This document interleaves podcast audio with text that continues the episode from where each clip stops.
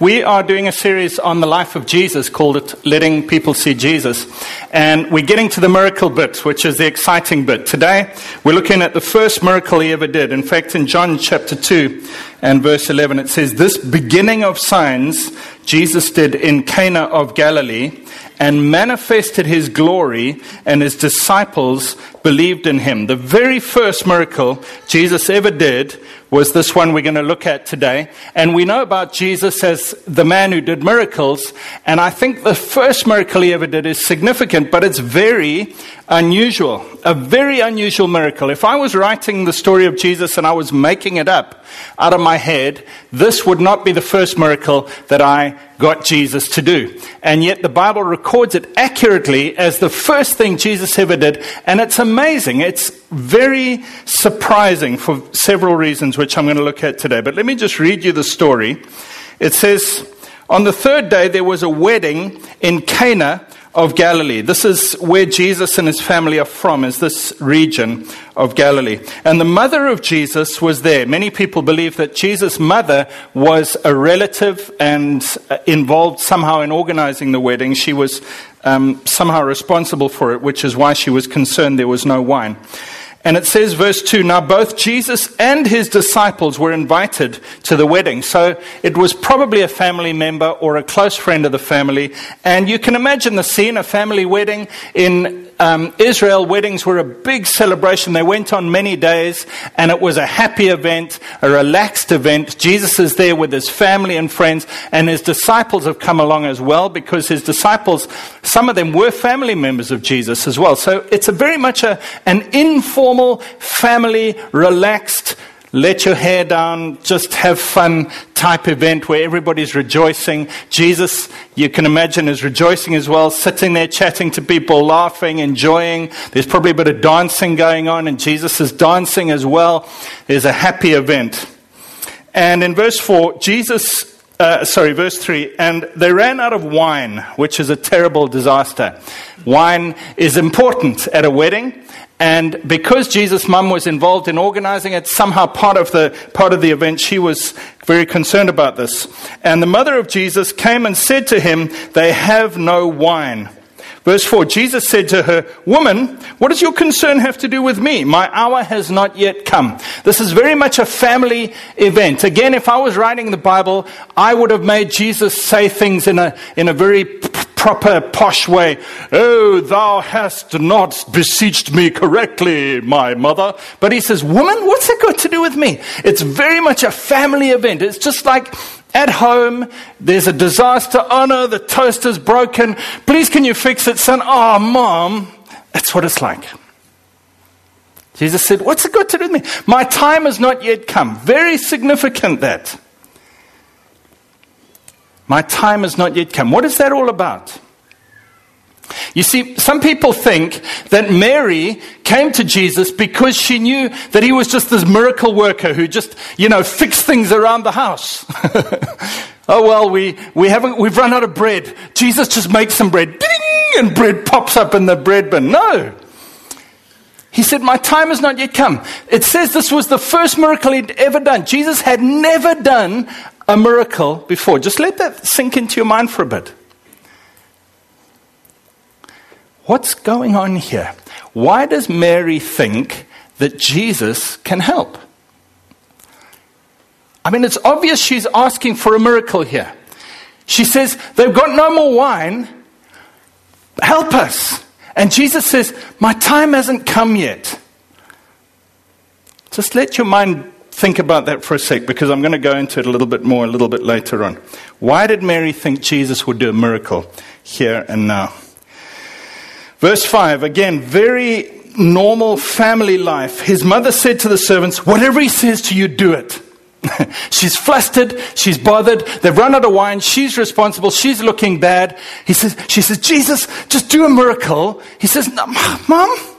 She says to the servants, whatever he says, do it. And she runs out of the room. Can you picture the scene? Very normal. Family life. Not, oh, thou art holy with my special robes on. Oh, just normal life. Family, everyday life.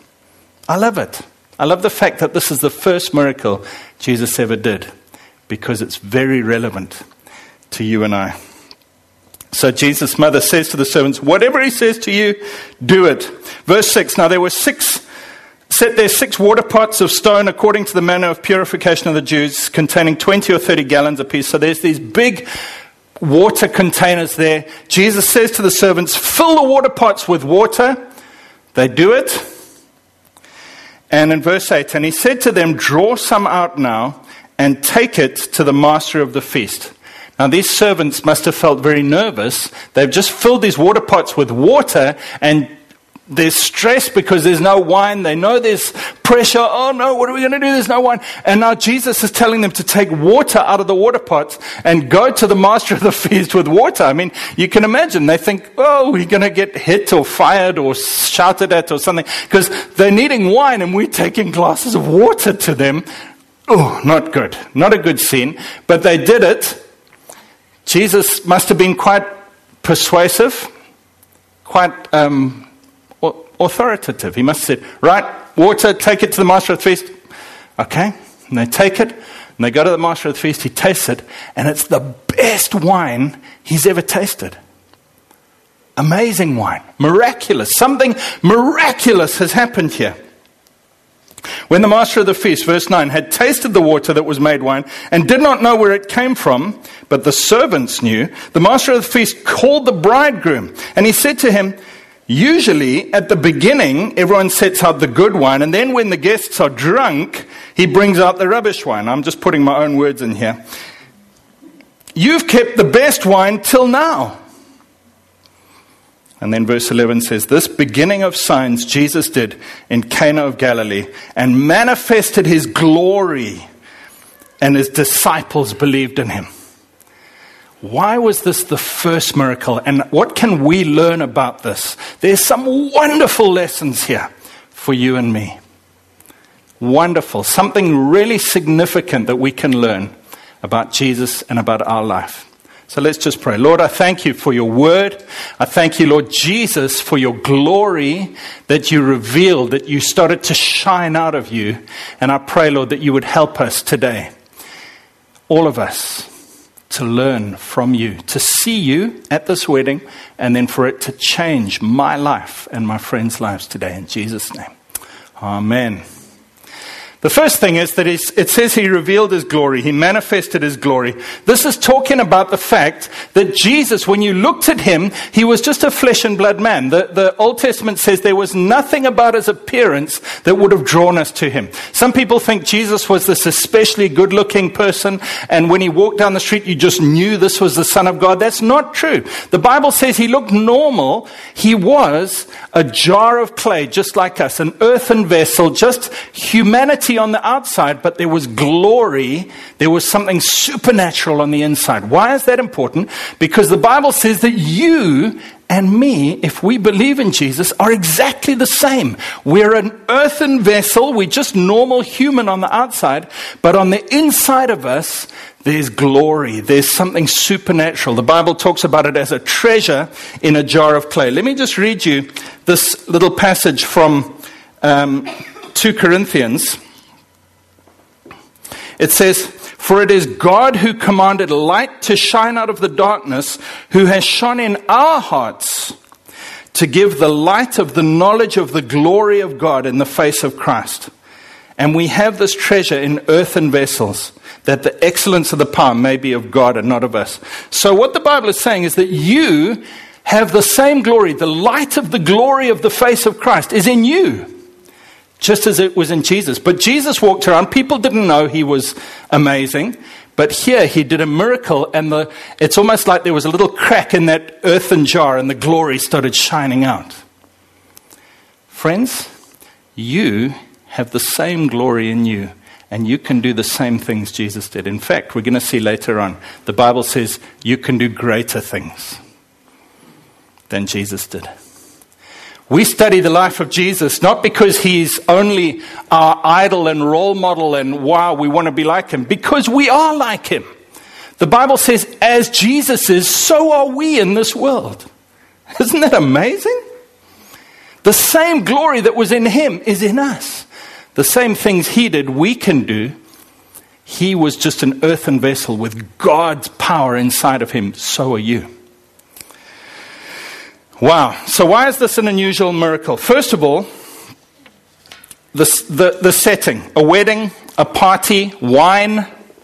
This is the first reason I think this is an unusual miracle.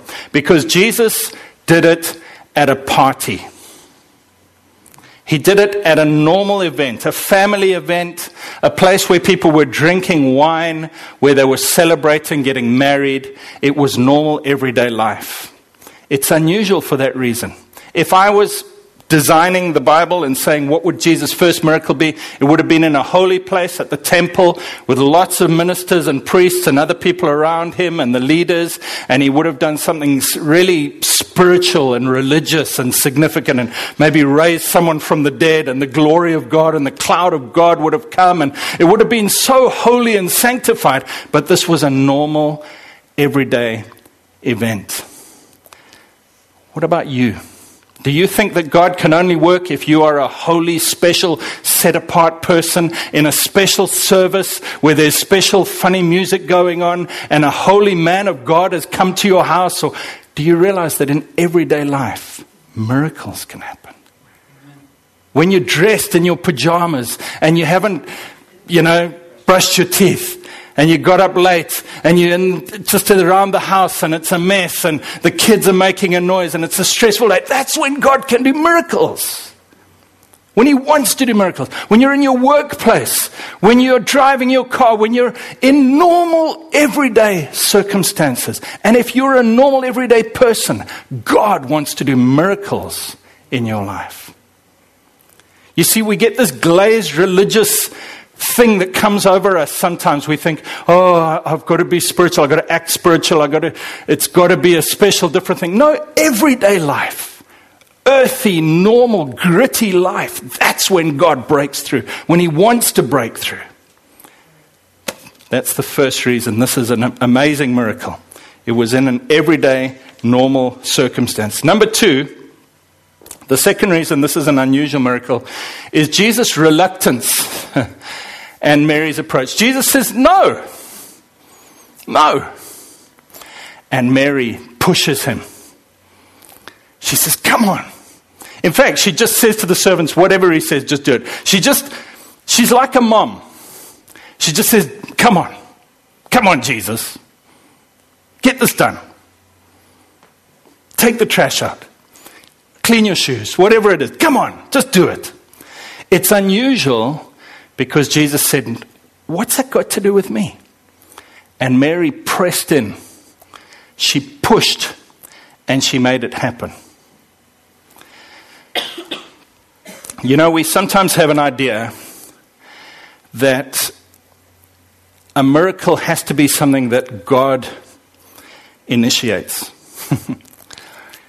I have to hear a special voice in my heart, and I have to get a funny leading feeling and, and then God will do the miracle. Do you, ever, do you have that? I'm not going to, pr- we sometimes think, I'm not going to pray for this for healing or for this miracle or for this, because I haven't felt prompted or led of the Lord yet. Do you ever have that? I haven't felt led of the Lord to pray for my, my child's runny nose to be healed or for my headache to go away or for this financial need to be met in my family. I haven't felt the prompting of the Lord, therefore, I'm not going to pray for this. This miracle shows a different side. Do you remember the story of the lady? She wasn't even an Israelite. She wasn't a Jew. She was a Syrophoenician woman, which means she was from a nearby country. And she came to Jesus and she said, Lord, my child is demonized. Please, would you heal her? And it says Jesus ignored her. And then she pushed even more, and Jesus said, I was sent only to the Jews. And she pushed even more. He said, Is it right to take the children's bread and give it to dogs? And she pushed even more. And he said, Your faith has healed your daughter. Wow. What's this all about? There's something about a gutsiness of faith that says, I know God is good. I know God's will, and I know that in Jesus, all the promises of God are yes and amen, and I'm going to press into this. Even if the circumstances seem to say no, even if I'm not getting a prompting from the Lord, even if I'm not feeling led, even if other Christians are saying hush, hush, even if it seems the Lord is silent and saying no, and maybe even calling me a dog. I'm going to press in because I know Jesus is good and the answers are in Him and He wants to help. And this is just, I need to press through. The lady with the issue of blood, she's been bleeding for years and years and years, and she pushes through the crowd to touch Jesus. The leper, who is not allowed to come into public places because he's full of leprosy, he pushes in. He comes into the place where he's not supposed to be, and he finds Jesus. Real faith pushes in and says, I'm, I'm going to get this from the Lord because I know He wants it, really. I know He's good. All the promises God are in there.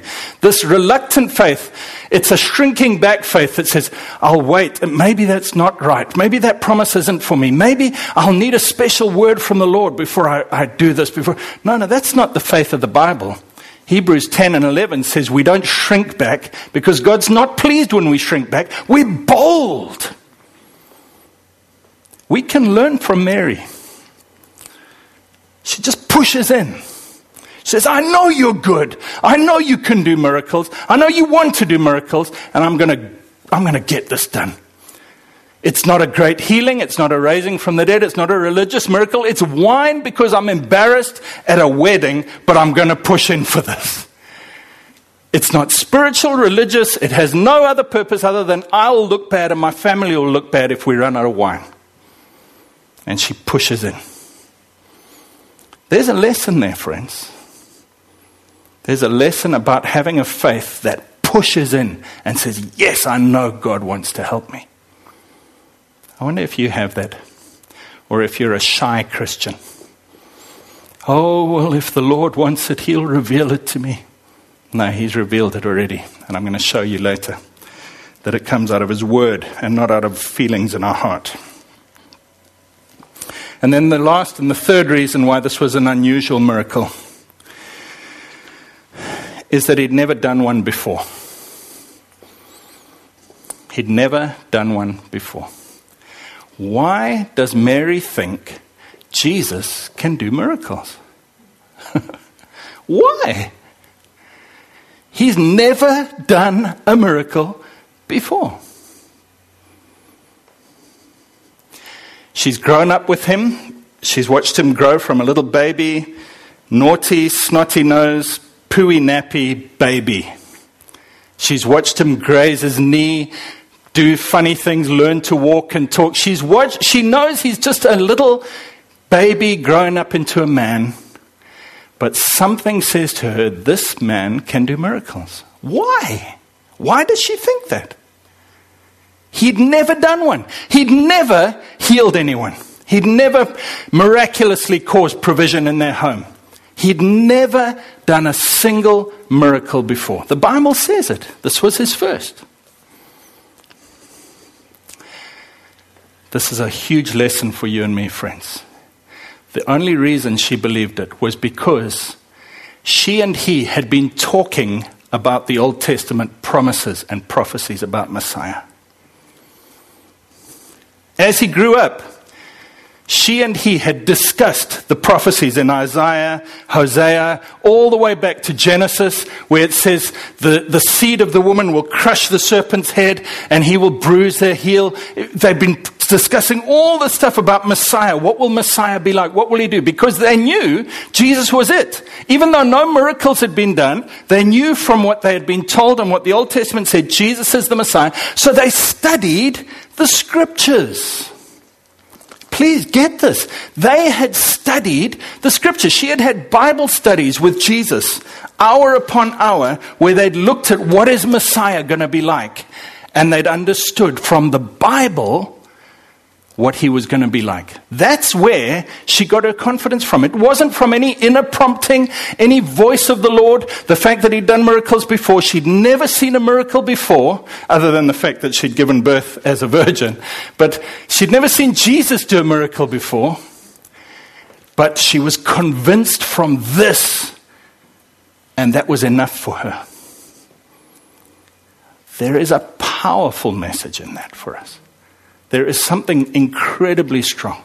Friends, you need to know from God's word that God can do miracles and wants to do miracles.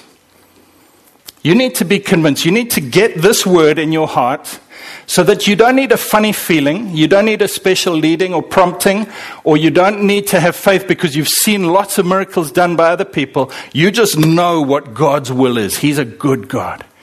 He's the God who heals, He's the God who provides. He wants to help, He wants to bless, He wants to do miracles. And that causes such a conviction in your heart that you say, I know what God's will is. I know what God's will is because His Word has told me. Mary was huge in faith. She was amazing she just knew Messiah is going to be able to do miracles. And because of the baptism that had just happened in the Jordan where John had baptized Jesus and the dove had come down, and now he's got a few disciples around him. He's got four or five disciples John, Andrew, Peter, a few others have come. She says, Right, the time is now. He's just spent 40 days in the wilderness. Okay, we understand. It's now the time. Now's the time for the miracles to start. Mary is saying, I'm going to be the one who kicks this thing off bold, gutsy faith, a mom's faith, a bossy faith. You say, Gregg, are we bossing God around? No, no. We know His will because He's told us His will in the Bible. And we're just appropriating it. We're saying, Yes, Lord, let's see this happen. There's a verse where it says, Jesus says, You'll do greater miracles than me. I just want to look at that for a sec. John 14, verse 12, Jesus said, Most assuredly I say to you, he who believes in me, the works that I do, he will do also, and greater works than these he will do, because I go to my Father. Have you ever thought about that? How can I do greater works than Jesus? How is that possible? How can he say that I will do greater works? Is that because I'll be greater than Jesus? That's not the reason, because he'd said elsewhere, he said, A disciple is not above his teacher, nor a servant above his master. Most assuredly, I say to you, a servant is not greater than his master, nor is he who sent, who is sent greater than he who sent him. A disciple is not above his teacher, but everyone who is perfectly trained will be like his teacher. So why will we do greater works than Jesus? The reason is this. Please get this now. When Jesus came, the devil was still the ruler of the world.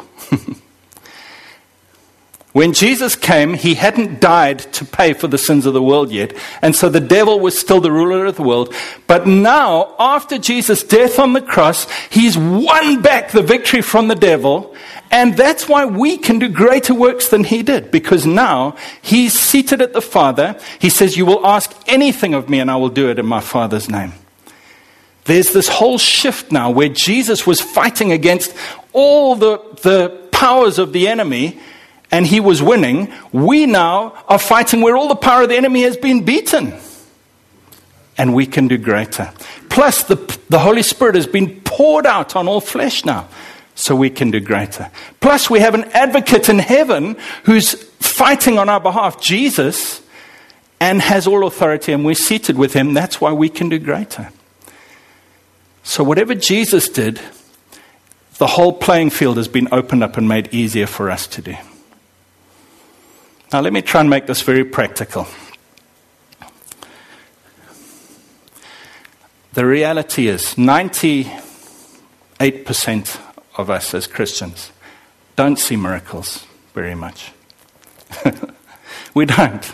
We hardly ever see a miracle. And We've been so conditioned to think that we won't see miracles that we don't even expect miracles. And when we do need a miracle, we go to find somebody who has done miracles and we ask them to pray for us. Friends, I want to say to you, because of what God's word says, that you and I can be as convinced from the Bible as Mary was. We've got all this available power to us. Jesus has told us we can do it. We've got the same glory inside of us. The only difference is we don't have the faith, really, of Mary. We don't have this conviction on the inside of us that I know what's God, what God's will is and I'm going to press through and see it happen. That's the difference. What you and I need to do is we need to get saturated in the Word. We need to read it and understand it, and then we need to start stepping out in very normal, practical ways. When I have a need at home, a financial need, I need to rebuke that thing and say, Lord, release your power in this place. When my kids are sick, when I'm sick, when you have a pain in your body, when there's a little thing that goes wrong, we need to start releasing the power of God. We need to start practicing and saying, you know what? The glory that Jesus had is in me. I can do this. I can pray. I can lay hands on my family members and see them healed. And even if it doesn't work the first, the second, or the fiftieth time, I'm going to keep trying. I'm going to keep doing what God told me to do.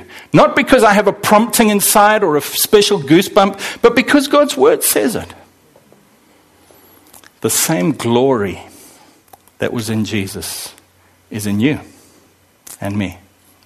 The power that Jesus had is in you and in me. And in fact, the doors are open now the devil's been defeated. We can do it much easier than he could. The difference is we need to have the faith of Mary. Now, I know that many of us will hear this and we'll think, okay, I'll try it, and then we'll try it once, twice, maybe three, four, five times, and we'll battle and we'll come up against problems and we'll give up and we'll say, oh, well, next time there's a great evangelist in town, I'll ask him to pray for me. Friends, we need to press through. It's the ones who press through who get the answers. It really is. The message of the Bible is there's no super saints. We're all priests. We're a kingdom of priests. We can all do it. God's power is in you. In everyday events, like a wedding. Press in. Press in. Start expecting miracles. Start speaking to situations. Start believing God will do it. And then keep going. Keep persevering. I, I promise you, you're going to see results. You're going to see results.